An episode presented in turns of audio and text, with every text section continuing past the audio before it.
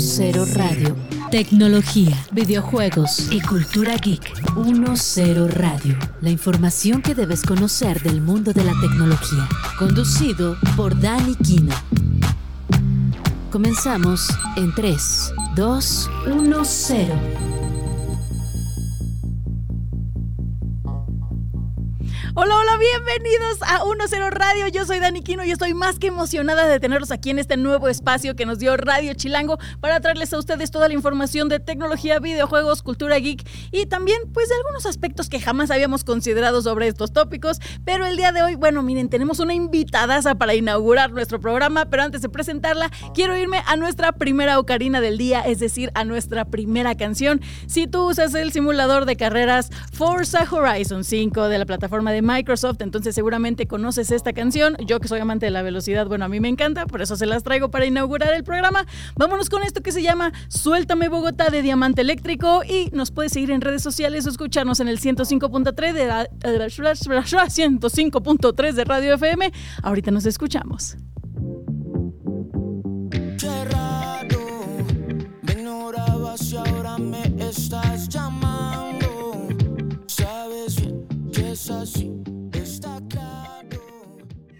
Comes a new challenger. Conoce a nuestro Player 2.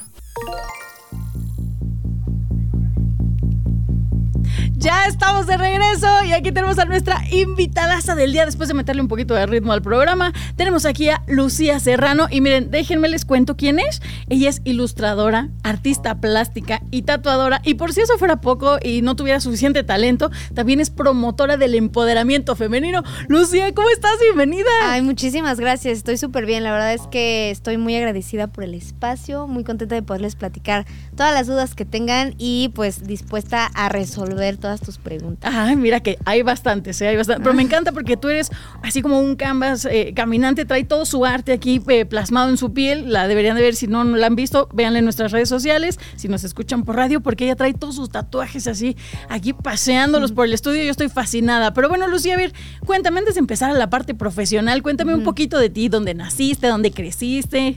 Pues mira, yo soy originaria de Puebla, que está aquí muy cerquita, la verdad. yo crecí, nací y me fui hace 3, 4 años aproximadamente, antes de que comenzara la pandemia. Yo decidí venirme para la Ciudad de México a experimentar la gran ciudad. Y la verdad, la amo. Oye, muy bien, a mí me pasó al revés, yo en pandemia me regresé a mi pueblo, Aguascalientes, ah, y luego dije, bueno, me tengo que regresar otra vez a la ciudad. Sí, eh, la verdad es que yo no me quise regresar porque lo veía justo también como una oportunidad en la que a pesar de la pandemia, pues sí me tuve que guardar un ratito, pero luego las personas empezaron a aburrir y dijeron, ¿qué hago? Me tatúo.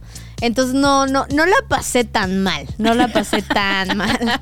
me encanta. Oye, ¿y de niña siempre supiste que te ibas a dedicar a algo artístico o cómo fue esta evolución? Eh, la verdad es que yo tuve un acercamiento al arte gracias a mis papás desde muy, muy chiquita. No necesariamente lo amaba porque pues cuando eres chiquita realmente te meten a clases de dibujo y los profesores es como te tiene que salir el bodegón y la manzana como tiene que salir, ¿no? La textura de la, la textura y tiene que ser lo más realista posible, ¿no? cuando el arte no es realmente así, pero sí entiendo que en talleres y más a lo mejor en, en un lugar tan chiquito como Puebla, o sea, no hay tanta oportunidad quizá de encontrar, quizá hoy en día sí, pero cuando era más chiquita no. Entonces yo de chiquita detestaba la verdad la idea de dedicarme al tema del arte. Nunca imaginé de verdad que estaría yo hoy en día dedicándome al tatuaje y teniendo tantos proyectos creativos que involucraran también la ilustración. Oye, pero una vez que recibes como todo este aprendizaje de tus papás, de estas clases, ¿a qué te dedicas? Bueno, ¿a qué, decides estudiar? O sea, dijiste, yo quiero esta carrera en finanzas. yo, yo la verdad no quería estudiar. yo, yo fui mucho tiempo fotógrafa.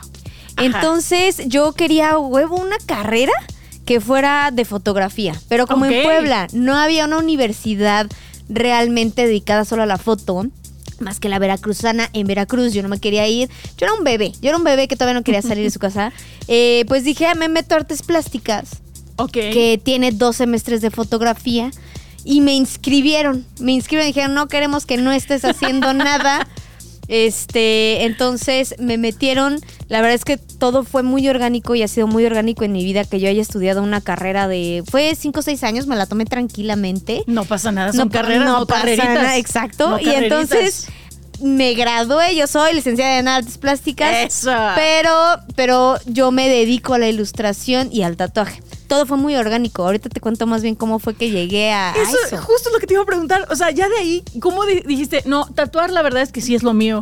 Te digo, fue muy orgánico. Yo, yo empecé a ilustrar, o sea, yo empecé a ilustrar en una Wacomcita ahí en Photoshop, en mi laptop ahí toda pedorra. pero todo nació a través de algo justo muy importante que fue lo que me unió y me hizo trabajar en el empoderamiento femenino y el feminismo.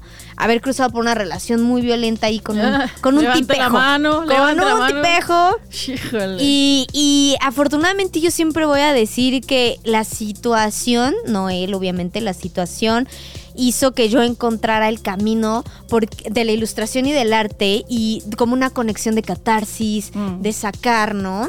Nadie sabía del tema, nadie sabía lo que estaba pasando, te lo juro, creo que ni mis amigos. Y yo a través de la ilustración y de ponerme a dibujar una serie que más adelante la llamé Resaca, em, empiezo a ilustrar, la expongo unos meses adelante en, la, en Puebla como una manera de exponenciar lo que estaba viviendo sin que nadie lo supiera todos llegaron de que, ¿what? ¿Qué es esto? y, en qué momento? ¿En qué momento pasó? Y después de eso las personas empezaron a ver ilustraciones y, conectando con ellas y queriéndoselas tatuar, pero pues yo no tatuaba, a mí solo me gustaba ver gente tatuada, pero no era algo que realmente yo me hubiera visto, ¿sabes? Entonces la gente me empezó a pedir, oye, dibuja más, ilustra más y poco a poco me lo empezaron a pedir para tatuárselos hasta que me dijeron, ¿sabes qué? El tatuador de aquí de allá no respeta tu línea, no es lo mismo tú no pensarías en tatuar. Y yo, mm, eh, mm. ¿por, qué no, no? Dije, ah, pues órale, me pedí mi maquinita de 500 pesos y a tatuar en el departamento de una amiga.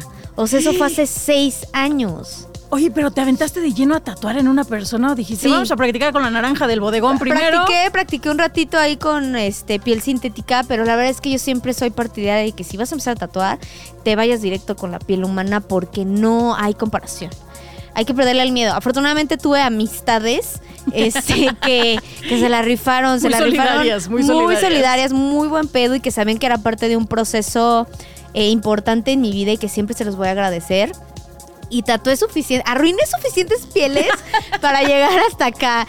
Eh, ha sido un proceso de aprendizaje y así siempre lo he tomado. Arruinaré los necesarios para, salvar esta compañía. Literal, literal, así arruiné los necesarios y, bueno, después de ahí obviamente ya empecé a ingresar a estudios, empecé a vivir el mundo del estudio del tatuaje que también no fue nada fácil y pues hoy en día afortunadamente con la sociedad yo tengo un estudio de tatuajes que se llama Musa. Eso es lo que te quería preguntar. Mira, me encanta que de esta experiencia o este, como le dicen los chavos ahora, del evento canónico que tenemos de pronto de estas relaciones tan conflictivas, me encanta que haya salido algo positivo, algo que te haya dejado como esta este renacimiento tuyo. ¿Y cómo es que entonces ahora tu estudio Musa eh, impulsa este empoderamiento femenino? Pues mira, el estudio también se compone por chicos. También queríamos que esto fuera también eh, muy abierto para chicos y chicas. Obviamente también la imagen y, el diseño de musa, pues es una musa literal, ¿no? La musa no solamente inspira, sino crea, no solamente es un objeto. La mujer de, ay, la musa, mi musa, pues no, la musa también hace cosas. Y de ahí nació la idea, junto con mi socia, hicimos un, estudio inspirado en eso. Hemos aprendido de, de muchas cosas, estamos formando siempre nuevos equipos y pues aprendiendo también de lo que es tener un estudio que pues también trabaja con más mujeres que hombres que también ha sido muy orgánico eso, o sea, a pesar de que le abrimos la puerta a los hombres, pues también llegan muchas mujeres porque lo sienten como un espacio seguro para estar. Venimos también de una historia en donde el tatuaje y los estudios de tatuaje, hay hombres y a veces es muy complicado sobrellevar ciertas situaciones y aquí buscamos un equilibrio, pero naturalmente también trabajar entre mujeres ha sido este un aprendizaje, también aprender a trabajar entre mujeres es, complicadísimo. Después todo lo que nos han enseñado toda la vida es complicado. Es complicado, traemos como un chip en el que hay cosas que pasan y tienes que aprender a, manejarlas ya de otra manera, ¿no? Este, Estoy completamente de acuerdo, Lu. Me encanta que, tengamos este punto porque quiero discutirlo más adelante, un poquito más desarrollado. Y así como este consejo que tú nos acabas de dar, ahorita yo les quiero compartir a toda la gente que quiere empezar en este mundo artístico y que no saben ni por dónde. Vámonos con este tip geek para ver si pues por ahí pueden entrarle, ¿no? Pero ahorita regresamos contigo, Milu. Ustedes no se despeguen. Un consejillo para ir entrando al universo geek nunca está de más. Esto es Deep Geek. Es momento del tip geek de hoy. Y ahora que andamos muy artísticos en 10 Radio, te quiero contar sobre un videojuego que seguramente sacará a ese pintor que llevas dentro. Se trata de Concrete Genie, un excelente título para PlayStation 4 lanzado por el estudio californiano Pixelopus que te invitará a acabar con la oscuridad y la tristeza usando tu creatividad y tu habilidad con los pinceles. En Concrete Genie tomamos el papel de Ash, un joven que se refugia en sus dibujos y su libreta para escapar de la realidad de Denska, la ciudad donde vive.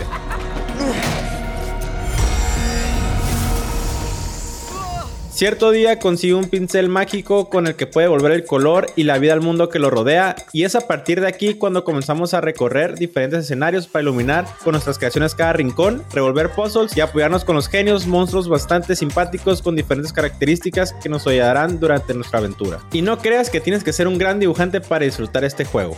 Los controles y la forma de dibujar son muy fáciles de dominar y lo que aquí realmente importa es tu creatividad. Lo mejor que Concrete Genie tiene clasificación E10, lo que significa que lo pueden jugar pequeños desde 10 años en adelante y se puede disfrutar en familia. Mainstream. Lo que está sonando fuerte en el universo tecnológico. Bueno, Milu, ya regresamos aquí contigo. Ya hablamos un poquito de este Tip Geek. Espero a todos los que nos están escuchando les haya servido. Recuerden que pueden escucharnos en el 105.3 de FM o pueden seguirnos en todas las redes sociales también. El día de hoy estamos con Lu, que es ilustradora, artista, tatuadora y aparte fiel defensora del empoderamiento femenino. Pero hoy vamos a hablar cómo se relaciona la tecnología justamente con el arte. Entonces, Milu, ¿te parece que empecemos ya con nuestra sección mainstream? Démosle. Venga, mira, vamos a empezar con esta parte de la tecnología para la ilustración digital. Tú nos, eh, nos comentabas que tenías tu Wacom, que ilustrabas en Photoshop. ¿Cómo debe de elegir una persona una tablet? ¿O qué tiene que considerar una persona al elegir una tablet para la ilustración digital? Yo pasé diferentes procesos creativos, ¿no? Donde claramente primero, bajo mis necesidades y lo que yo quería hacer, sin un conocimiento previo, decidí conseguir una Wacom que la verdad es que se me hace bastante, ya una herramienta bastante alta, ¿no? Una, una tableta digital que conectas a tu laptop o a tu computadora y automáticamente tú ya puedes crear cosas increíbles. También dependiendo este el programa que bajes y cositas así, ¿no? Pero más adelante, eh, bueno, sabemos que hay tabletas de diferentes categorías, tabletas que ya tienen doble pantalla, donde ya Oye, puedes sí. pasar como ya cosas más acá profesionales. Yo, pues obviamente, al anclarlo un poquito con la onda del tatuaje, la herramienta que a mí más me funcionó y que si le quieren empezar a entrar a lo digital, ya una vez, a- o sea, que probaste lo análogo, porque yo dibujé muchos años a papel, fue un iPad. Un iPad, eh, yo uso mucho el programa de Procreate, se me hace uno de los más tops y el que a mí, a mí me ha funcionado y acomodado. Claro, es tu Eh, experiencia. ellos- ustedes, yo sí recomiendo que siempre hagan una búsqueda, ¿no? Y preguntarle a los colegas. No hay nada más importa- importante que, que preguntarle a tu colega qué programa usas. Porque yo estoy buscando esto. Claro, y a mí me- experimentar, ¿no? Porque como dices, para cada persona es diferente. Exacto. Y a lo mejor todo el mundo, ah, es que Procreate es lo máximo, pero a lo mejor a ti te sirve una aplicación gratuita que descargas. Sí, o y- Photoshop, ¿no? Ah, También mucha Photoshop. gente hace- funciona con Photoshop y, y hay mil, mil apps más, ¿no? A mí Procreate es de las que a mí me ha funcionado. He podido, ahí realizo tanto mis ilustraciones, diseño de tatuajes, eh, collage, mil cosas, ¿no?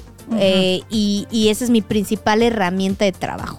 Oye, pero yo sé que, por ejemplo, para una tablet debes de considerar, digo, una, pues sí, el tamaño de la tablet, Sí, ¿no? El área que tienes 100%. para trabajar, pero también eh, la presión, la sensibilidad de la Sí. pantalla, eh, esta parte de las hotkeys, que no son los hotkeys. No, no, no, hotkeys. A ver, no. términos, geek, aquí me los tienes que describir. Los porque, hotkeys Porque yo no los miel. entiendo. Sí, sí, sí. No, que son estas teclas de acceso rápido, ¿no? Ah, que ok, luego ok, tienen ok. las tablets.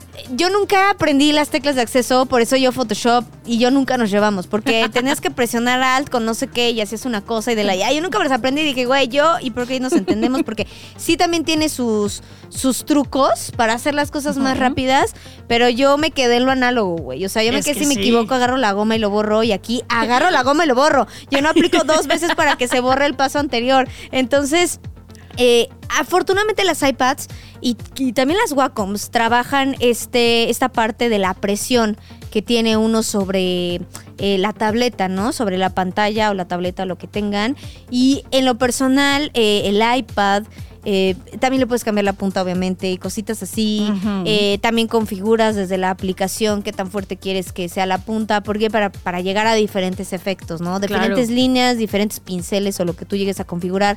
Entonces, estas dos herramientas que yo probé me gustó mucho porque justo respetan mucho la presión que uno pone sobre, sobre su arte, sobre su ilustración. Y que creo que también ahí radica un poco que ya hayas practicado de manera análoga, ¿no? Sí. Porque sabes qué efecto quieres, sabes cómo se tiene que sentir, sabes cómo colocar el lápiz. Uno extraña, una vez que uno pasa a lo tecnológico y si llegaste a probar lo analógico, yo sí extraño hasta escuchar, ¿no? El, el estilógrafo en el papelito cuando estás sombreando y todo. Obviamente lo tecnológico te facilita tiempo y efectos y muchísimas cosas, pero yo soy fan de siempre irse a lo que viene de la tecnología. Me encanta porque eso también es un fenómeno, digo, también por seguridad, ¿no? Pero en coches eh, autónomos o eléctricos que ya no suena nada, les tienen que poner sonido para que, ay, que la experiencia del conductor sea distinta. Y en el tatuaje es lo mismo, ¿eh? La tecnología del tatuaje ha avanzado de una manera brutal. Ya dicen, ya no suena la máquina. Y yo, no.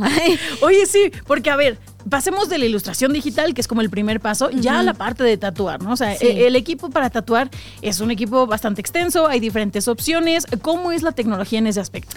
Pues mira, te digo, yo afortunadamente seis años y siempre voy a estar agradecida que el tiempo me puso a practicar con máquinas de bobinas, las que ya sabes, así, la maquinita pesadita de bobinas y que afortunadamente ha evolucionado y todavía las personas usan bobinas por ciertos efectos, pero ya ahorita está la máquina rotativa, estilo pen, ¿no? Más cómoda, más ligera, ya no hace sonido, ya justamente este mecanismo que tiene nuevo por dentro ya es mucho más suave y hasta le puedes cambiar qué tan fuerte o qué tan suave quieres que la aguja inyecte, ¿no? O sea, ya... ¿Y eso cómo se ve en el tatuaje? O sea, ¿cuál es la diferencia? Em, realmente eso solo lo nota un tatuador con la experiencia, ¿no? Alguien que está empezando a tatuar y que yo obviamente de haber pasado a bobinas, bobinas es esta máquina, no sé, los que sepan de tatuajes, que es una máquina que tiene dos bobinas y que se conecta y que el cablecito y metes el tubo y el y la aguja. Aquí yo ya uso una pen que le cambio los cartuchos, ya no es el, ya no es la aguja completa, es, es como cambiarle la punta, ¿sabes? Ok.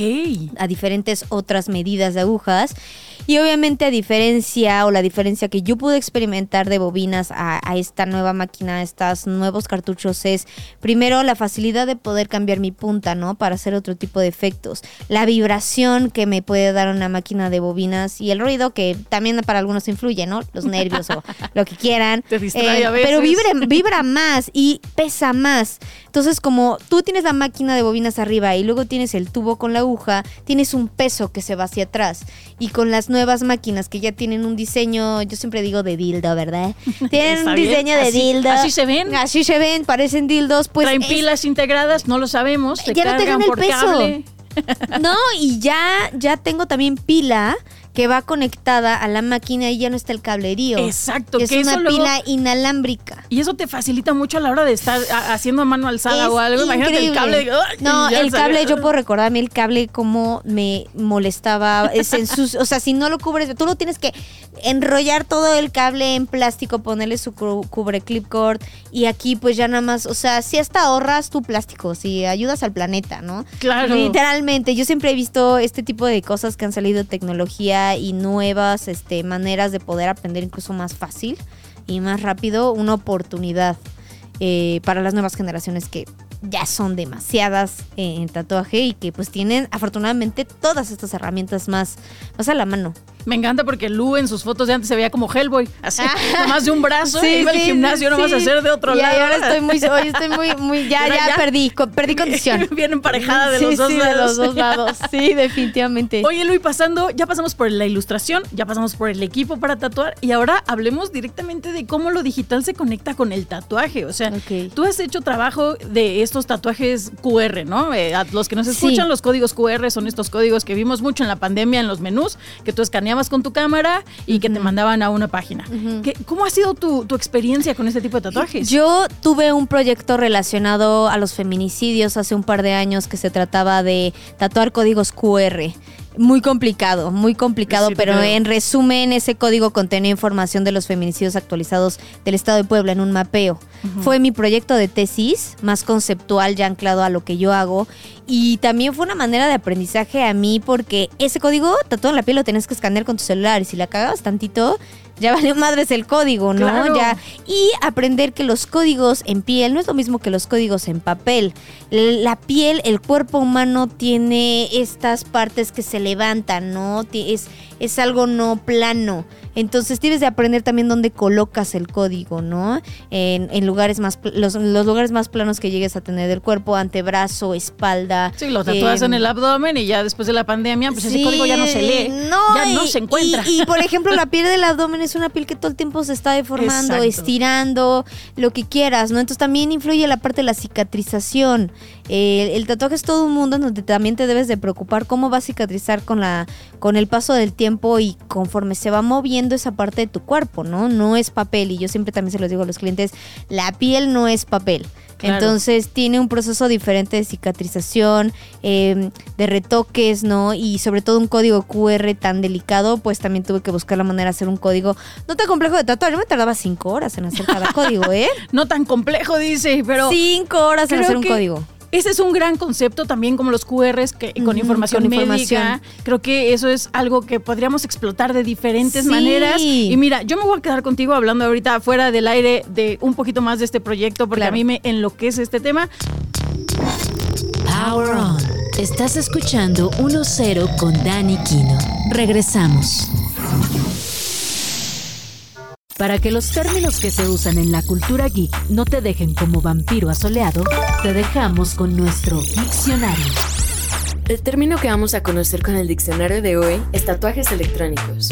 En un mundo en el que los tatuajes por fin son aceptados, todo indica que es hora de ir pensando en su evolución. Y esta podría ser que, además de su parte estética, el arte impregnado en nuestra piel sirva para algo más. Equipos como Chaotic Moon están desarrollando tecnologías como las de los tatuajes electrónicos que unen a los tatuajes con la biotecnología. Aquí no hablamos de chips en nuestra piel ni nada parecido, sino que la propia tinta del tatuaje sería la clave de todo, ya que contaría con nanorastreadores, con la capacidad de recibir y enviar información. Actualmente, los estudios de esta nueva tecnología se enfocan en el área médica, por lo que los tatuajes electrónicos serían capaces de enviar una notificación a nuestro cel cuando tengamos síntomas de alguna enfermedad. También aportarían info en nuestro estado físico, por ejemplo, el ritmo cardíaco. Pero, como te decía, esto apenas está empezando. Se espera que en algún punto los tatuajes electrónicos puedan servir para cosas como comunicarnos con nuestros amigos y hasta para la geolocalización. De hecho, personalidades del mundo de la tecnología, incluidas el mismísimo Bill Gates, ven con buenos ojos estos avances e incluso creen que en el futuro los tatuajes electrónicos podrían sustituir a los teléfonos inteligentes.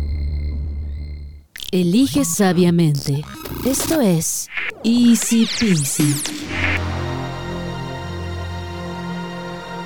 Ya estamos de regreso con Lucía. Nos quedamos platicando de un tema súper interesante aquí en 1.0 Radio, hablando de cómo la tecnología y los tatuajes se pueden mezclar y tocando justo el tema de los códigos de barras que antes eh, pues les tatuaban a las mujeres que manejaban ahí en las redes de tráfico y, cómo ella quiso cambiar toda esta evolución con el código QR, con información sobre los feminicidios. Creo que eso es algo súper importante. Lu, ¿dónde podemos ver en tus redes más información de este proyecto? Mira, ese proyecto está el Instagram que se llama Se Desconocen, pero también, bueno, es, es una carga y ese proyecto fue una carga emocional muy fuerte y muy dura. Hacer proyecto de tesis, yo tuve que hacer una investigación bastante abrumadora de los feminicidios y meterme y profundizar y hacer los códigos que llegó un punto en que decidí darle un descansito porque ya después empecé a pensar involucrar más tatuadoras. Y yo no quería que este proyecto se empezara a monetizar, ¿no? Porque no es la idea. Claro. A pesar de que hay una recuperación de material, yo necesitaba pensar cómo hacerlo y que también la gente no se lo tatuara porque yo también quiero ese código cool, claro, de moda, ¿no? Y para mí, después de haber hecho una investigación tan profunda de cada feminicidio y de cada chica y de cada situación, em, para mí hasta empezó a representar una falta de respeto como para las personas, ¿no? Las, las mujeres que pues lamentablemente habían fallecido a través de pues algo tan violento como es un feminicidio, ¿no? Entonces, también ya había chicos que se querían tatuar el código y yo nunca me he negado a la idea de que una figura masculina pudiera formar parte de un proyecto, ¿no? Creo que nos ayuda a visibilizar. Pero ya teniendo un contexto y siendo mujer, ¿no? es más fácil que de repente se desvíe, ¿no? Se desvía y ya no sabes quién se lo está tatuando, ¿no? Pero tampoco quieres privar a la gente de ese proyecto.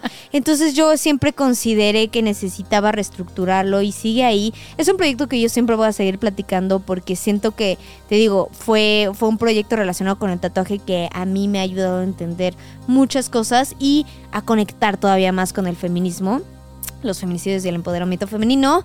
Entonces sí existe, sí existe, o sea, si lo quieren ver en Instagram está como se desconocen. El nombre también del proyecto es, muy fuerte, ¿no? Siempre están desconociendo cuerpos, desconociendo identidades, ¿no? Ya no se sabe quién es quién. Entonces, eh, a mí obviamente en algún momento siempre he pensado en retomar el proyecto, pero no sola ¿Por qué? Porque es algo muy fuerte. Claro, no lo puedes vivir sola, pero. No, y siempre exponenciarlo es arriesgado. Claro, claro, Y me encanta que lo hayas compartido aquí con nosotros porque podemos darle visibilidad a este proyecto. Y creo que va muy de la mano con lo que, con lo que escuchamos hace un momento de los tatuajes electrónicos y de cómo vienen para el futuro esta información que puedes tener en un tatuaje, ¿no? Con estos eh, pequeños transmisores o nanotransmisores que, que podemos tener en nuestra piel. Pero mira, vamos a cambiar un poquito de tema, sacúdete un poquito, Lu. Vámonos con esta dinámica que se llama Easy Peasy. No sé si alguna vez has jugado el me caso, lo beso y lo doy de baja de la vida. Ay, sí, apenas apenas lo jugué. Ah, interesante. Oh, bastante interesante. tengo miedo. tengo pues miedo. el día de hoy vamos a jugar. Ah, es casi lo mismo, nada más es me lo quedo para siempre. Ok. Lo uso una vez y ya. Ok. O lo elimino para siempre de la faz de la tierra. Ok. Entonces te voy a dar tres opciones y tú me los tienes que acomodar. ¿Estás lista? Ok. Venga, 3, 2, 1. Tatuaje, ilustración digital y pintura. Ok, em, con tatuaje me caso. Ajá. Eh, la pintura lo dejo. O sea, ¿cuál era la otra opción? Sí, sí, sí. ¿La eliminas? La elimino. ¿Cuál usas una vez y ya? Ilustración. ¿Digital? Sí. Muy bien, muy bien. Muy ad hoc. Muy ad hoc. Ok, vámonos con ilustración realista, ilustración vectorial y pixel art. Pixel Art by. Ilustración digital, eh, ¿lo puedo usar una vez? ¿Realista o vectorial? Ah, no, realista una vez. Y, bye. ¿Y vectorial? sí, sí, sí, sí podría. Ok, ahora va. Tatuaje black work, tatuaje tribal y tatuaje acuarela. Ay, no, no, no, no, me pusiste difícil. O sea, yo me caso con el black work. Siempre. Eh, tribal y acuarela se me hacen horrorosos. Perdón, una disculpa de antemano. Pero creo que voy a eliminar por siempre la acuarela y. Ay, no. Sí, la acuarela. Y podría ser una vez el, el tribal. El tribal. ¿Por qué? ¿Por qué la acuarela nomás no? Eh, siento que siento que llegó a tomar a veces tanto, llegó un punto en que tomó tanta fuerza que no sé si me cansó visualmente y ya todo el mundo quería hacer acuarela y ahora yo es como el tatuaje así como de, ay, ¿por qué acuarela? Porque aparte cicatriza media extraña, ¿no? sí, yo creo que con una buena técnica se puede lograr acuarelas bien, bien perronas. O sea, de que si realmente a ti te gusta la acuarela, yo pinté en acuarela muchísimos años. La acuarela es de mis técnicas más, o sea, que considero más bonitas y favoritas. Ok. Y yo creo que si pudiera alguien llevar una acuarela como se llega a ver en un papel, Va. Brutal. Jalo. Brutal. Jalo. Oye, a ver, y ahora que mencionas tus herramientas de trabajo, ¿con qué te quedas? Tablet, bobina y pincel. No, tablet. Tablet para siempre. Para siempre. Una vez. O sea, que digas bobina, una vez ya. La voy a probar. Y pincel ah, ya no. Ay, no, no, la cambio. Pincel, pincel regresaría a bobina bye para siempre. De bobina bye para siempre porque ya nos emparejamos de los sí, no, y el pincel siempre es bien bonito lo análogo. Sí, es muy bonito. Sí. Estoy de acuerdo. Oye, y a ver, un pajarito nos contó de tus artistas favoritos. Ok. Entonces ahí Yo todos los días cambio de artistas, pero recuérdamelos. Mira, eh, ya somos dos. Nada más los Backstreet Boys siempre están. Se me olvida, yo todos los días tengo un artista nuevo favorito. Eh, me tacho el tatuaje de mi artista favorito. Y ahí voy al otro, sí. Está María Moon, Edith Paints y Rupi Kaur. Sí. Bueno, Marla, Moon, es Marla Moon, es una chica que, está, que es tatuadora, ilustradora en este, que ahorita está creo que en Canadá, o, no, en Madrid. Y la verdad es de mis, o sea, de las ilustradoras que a mí tatuadoras más me inspiran por cómo conceptualizar las ideas. Edith Paints no tiene nada que ver con mi trabajo porque ya hace microrealismos a color hacia full, increíble, se me hace top, pero me inspira mucho justo a yo empecé a intentar color. La verdad es que estoy muy orgullosa por cómo el acercamiento y cómo le perdí miedo al color y cómo lo he trabajado. Y ella es como es que, me pongo a ver su técnica y digo, wow, ¿no? Me inspira. Y yo siempre he dicho que a mí siempre me ha inspirado la lectura y no necesariamente las novelas y cosas así. Rupi Kaur es una poeta este, feminista. eh, que su poesía y todo tiene que ver y está bien conectado a la mujer siempre y a los procesos. Y yo siempre me he inspirado en los procesos eh, de la vida y que lamentablemente las mujeres solo pasan, no los hombres. Y ella es el, el ejemplo perfecto que si yo me aviento un textito eh, de tres líneas, la cabeza me vuela, la creatividad me vuela y puedo crear cosas. Entonces, ¿con cuál te quedas para siempre? ¿Con, cuál una vez y ya? ¿Y Con Rupi, Rupi la poeta. Para siempre. Para siempre. ¿Una vez y ya? Eh, Marla. Y Edith Pains podría de- puedo, puedo vivir sin ella. le manda Le mando un saludo, le mando un saludo donde quiera que esté, no sabe de mi existencia, pero puedo vivir sin ella. Me Sí. encanta. Y ustedes que nos están escuchando en, eh, en- del 5.5.3 de FM, compártanos sus respuestas en redes. Digo, tal vez ustedes tengan otros artistas favoritos que quieran recomendar, pónganlos ahí en las redes. También, si ustedes tienen alguna respuesta distinta a la de Lu, por favor, compártanosla porque para eso es este espacio. Y bueno, yo ahorita me voy viajando a nuestra segunda ocarina del programa de hoy, es decir, a nuestra segunda rolita. Yo no sé si a ti te encantaron los videojuegos hace muchos años, Milu, pero hoy te traigo una rola del videojuego de Tortugas Ninja 2 de Ok. 1991. Muy viejo, muy antiguo. Eh, Así, no, lo topo. ayer. Ah, Dios. ayer. Ah, no, no lo topo. Es nuevo, del 91 es Yo, nuevo. mira, de videojuegos, yo soy Nintendo 64, que lo jugué mucho en mi infancia. Y llegué a tener el Nintendito este que se doblaba. Ah, muy bueno, muy bueno, y muy bueno. que le metías el cartuchito Sí, y yo sí, tenía el de Kirby. Ay, muy bien. Tú y yo vamos a hablar ahorita de Kirby. Kirby Mientras, era mi personaje favorito. Vamos a escuchar esta rola de Tortugas Ninja. Bueno, que salió en el videojuego de Tortugas Ninja. Se llama Ninja Rap de Vanilla Ice. No se vayan, aquí seguiremos nosotros.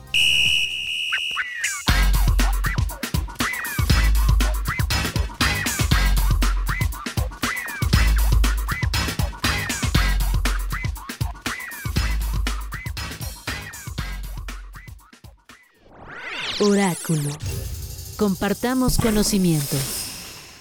¿Qué te pareció este rolón, Milu? Mira, yo prefiero, ah, me van a linchar aquí, me van a funar. Yo prefiero el reggaetón. Ah, está bien. A mí está me bien. gusta el perreo, pero esa canción me inspiró. Me inspiró el día de hoy la que acaban de poner. La Lu entonces- perreando hasta el Sí, suelo sí, Vanilla 100%. Ice. Es algo que si yo estoy triste y me lo pones yo automáticamente ya estoy feliz. Oye, creo que lo pienso, Vanilla Ice, pues sí medio perreaba en sus videos, ¿no? Yo, yo me acuerdo en esa época era En- como el inicio del perreo. ¿eh? pero el, el perreo es viejísimo. Era como el tuerqueo, más El bien, ¿no? tuerqueo, el, el famoso creo. twerk. Ahí Yo empezó creo que va todo. por ahí. Sí. Oye, Lu, pues mira, ya estamos en nuestra sección de oráculo y en esta sección pues le damos consejos a todos los que nos están escuchando que quieren ir pues por el mismo camino que tú ya has recorrido. Entonces pues como para que les des tips y ahorrarse un poquito de ese trayecto. Ahora sí Ok. que uno dicen que no es carmienta en cabeza ajena, pero pues siempre es bueno decir yo lo puse sobre la mesa, tú no lo quisiste seguir, ya es tu perro, tú lo bañas, ¿no? No, y a mí me encanta. O sea, a mí me hubiera encantado que en mis tiempos de aprendizaje hubiera tenido una. O sea, hubiera habido menos ego, ¿no? En el ambiente y que me pudieran haber compartido más cositas. Y, y a mí me encanta mucho resolver sus dudas. Eso pasa en todos lados, desde las, las tías que no te comparten completa la receta. Sí, la, la receta secreta de, de la juventud. Exacto.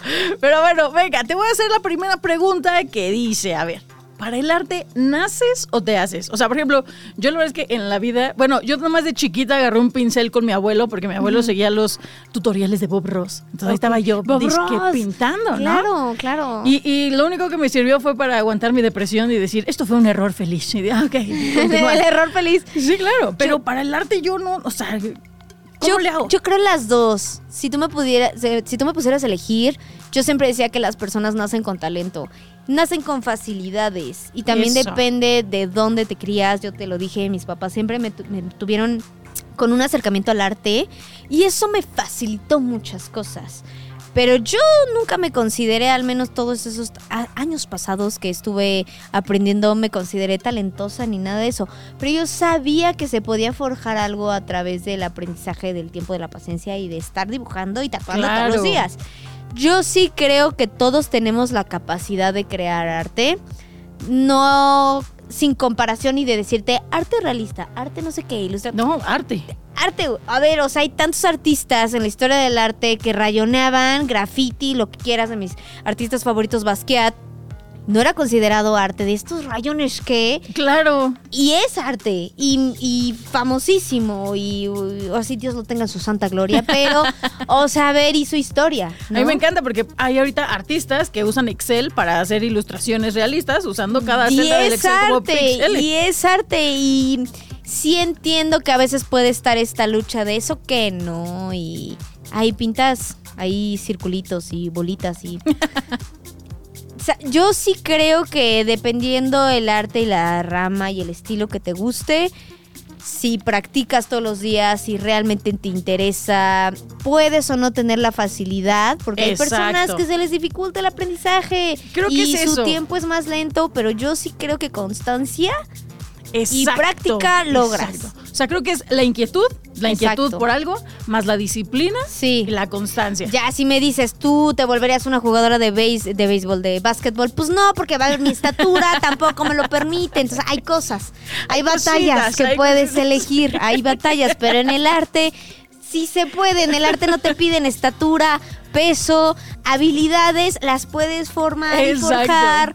O sea. Y que justo con la tecnología, por ejemplo, a mí me pasaba, ¿no? Que yo tengo un pulso terrible, o sea, mi pulso es malísimo, pero ya con la tecnología. Claro, te, ayuda a practicar, te ayuda a que tus eh, trazos queden un poco más finos, un poco más rectos. O sea, la tecnología te puede ayudar a practicar estas habilidades o a refinarlas. Claro, sí, funciona. Y ya pasando también al tema de la tecnología, si alguien quiere empezar en el mundo de la ilustración digital, ¿qué es lo primero que tiene que conseguir? O sea, de que, a ver, primero tu tablet o primero tu o qué. Independientemente que hayan pasado por no, por sí o, ah, ya me trabé, independientemente que hayan pasado por lo análogo. Sí o sí sí o sí o no, ¿eh? Porque ya ahorita las generaciones ya automáticamente ya les compran un iPad a los niños. Eso es verdad, eso es verdad. Y ya no juegan con papel ya hablaremos de eso, hablaremos de eso. Hablaremos de eso, pero a ver, o sea, yo si tuviera hijos les daría papel primero. Y mánchense y experimenten y vean. Pero pues hay generaciones que se lo brincan, ¿no? Y les dan el iPad. Y está bien. No critico. Pero si a lo mejor ya es un adolescente que ya a mí me da hueva el papelito, eso, o ya dibujé, o ya aprendí, ya quiero pasar a lo digital.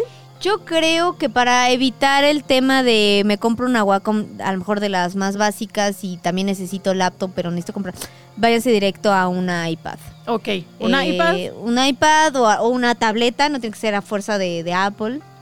Pero tienen, tienen baratas, una usada, una de doble... Ándale, dale doble uso. Si estás empezando también es válido el presupuesto, lo que quieras. Ahora, ya si tienes la lana para gastar, ya cómprate una de las más nuevas. Que ya trae unas, unas cosas muy padres. Entonces yo siento que yo, yo, yo empezaría acercándolos con el iPad. Y para los tatuajes, ¿qué es lo primero que tienen que comprar? Mm, una máquina, definitivamente yo creo que me iría ya por una máquina rotativa. Hay marcas mexicanas también muy buenas, ya en Instagram pueden encontrar. También distribuidores que te pueden ofrecer diferentes tipos de costos. Hay máquinas de mil pesos, mil quinientos, muy buenas.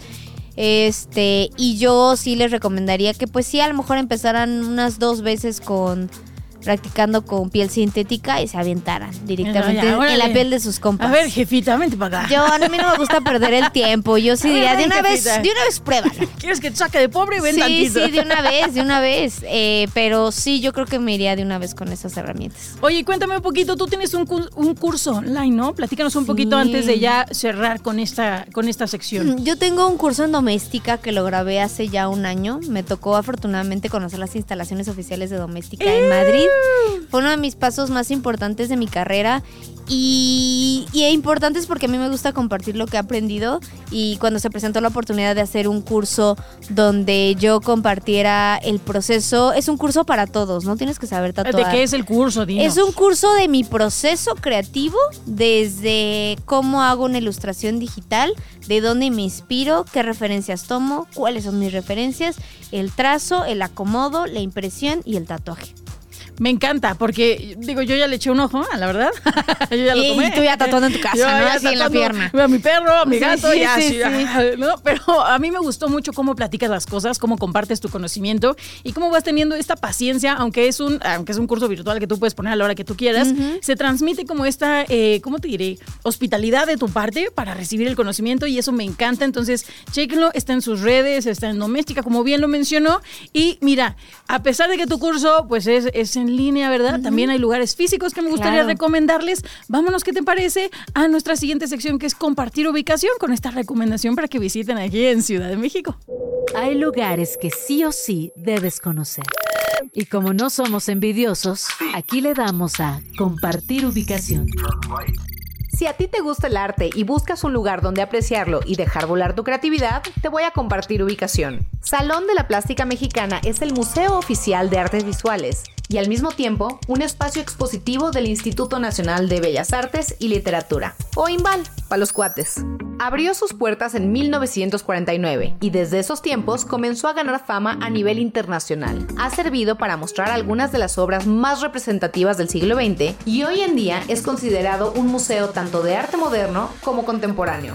Su propósito es fortalecer y difundir el arte nacional, y por lo mismo, las nuevas propuestas, siempre y cuando cumplan los estándares de calidad, también tienen cabida. Obras como Cabeza Indígena de Elizabeth Catlett, Goyo Shoutley de Jorge González Camarena y La Era de Guillermo Mesa son solo algunas de las piezas que han engalanado sus pasillos. Además, ha evolucionado con el paso del tiempo para ser también un lugar de diálogo, investigación, documentación y estímulo sobre el trabajo de diversos artistas. El Salón de la Plástica Mexicana se ubica en Colima 196, Roma Norte, Ciudad de México, y abre de martes a domingo de 10 a 18 horas. Ojito, porque la entrada es libre, ¿eh? Lu, fue un honor, placer, gusto, agasajo platicar contigo el día de hoy. ¿Cómo te sentiste con esta charla? Muy cómoda, creo que fluyó bastante, bastante bien, bastante natural, diría yo. Mira, yo creo que esto da para una parte 2, una parte 3, una parte 4. Yo feliz, yo feliz de venir a platicarles muchas cosas. No solamente soy tatuadora, también tengo un negocio de joyería. Ah, mira, de después, todo, de todo. Hablemos de emprendimiento. sí, sí le vengo ofreciendo lo que viene siendo. Lo que viene siendo el anillo, el collar y los aretes. Que complemente su tatuaje Exactamente. El lifestyle. el lifestyle. La imagen. Oye, Lu, cuéntanos dónde te puede seguir la gente. Pues mira, yo la verdad solo me muevo. Yo soy, yo soy viejita, yo no muevo TikTok. A mí me está fallando eso. Pero a mí me pueden seguir en Instagram. Estoy como le-petitmort.co. Para los que saben francés, sí está mal escrito. pero ya no lo pude cambiar porque en muchos medios ya estaba como le-bajo. O sea, le petit. Según yo es la. Pero miren, ya de una vez ya digo, porque luego me sale el francés, la francesa, y que está mal escrito. Ya sé, ya, es a propósito. ¿Y Es a propósito. Está padre. Entonces, así me pueden encontrar. Eh, pues, soy Lucia Serrano. Y bueno, para todos los que se quieran tatuar, una cita, ilustración, lo que sea, miren, ahí directo conmigo. Lu, de verdad, muchísimas gracias por estar aquí. Creo que este programa nos, nos ayudó muchísimo a ver cómo la tecnología está en todos los sectores de la vida que nos imaginemos y los que no nos imaginemos también, porque a veces creemos, pues es nomás el celular y la televisión y la bocina. No, la tecnología está en todos lados. Gracias por compartir tus conocimientos, tu experiencia, tus vivencias, que de verdad me dio muchísimo gusto que las compartieras aquí con nosotros. Y bueno, yo soy Dani Quino, nos escuchamos en el próximo 10 Radio. Recuerden seguirnos en Radio Chilango, en todas las redes sociales y también escucharnos en el 105.3 de FM. Esto fue 10 Radio y nos escuchamos a la próxima. Sí. Entrando en estado de ahorro de energía. Nos escuchamos la próxima semana en Radio Chilango, la radio que viene, viene.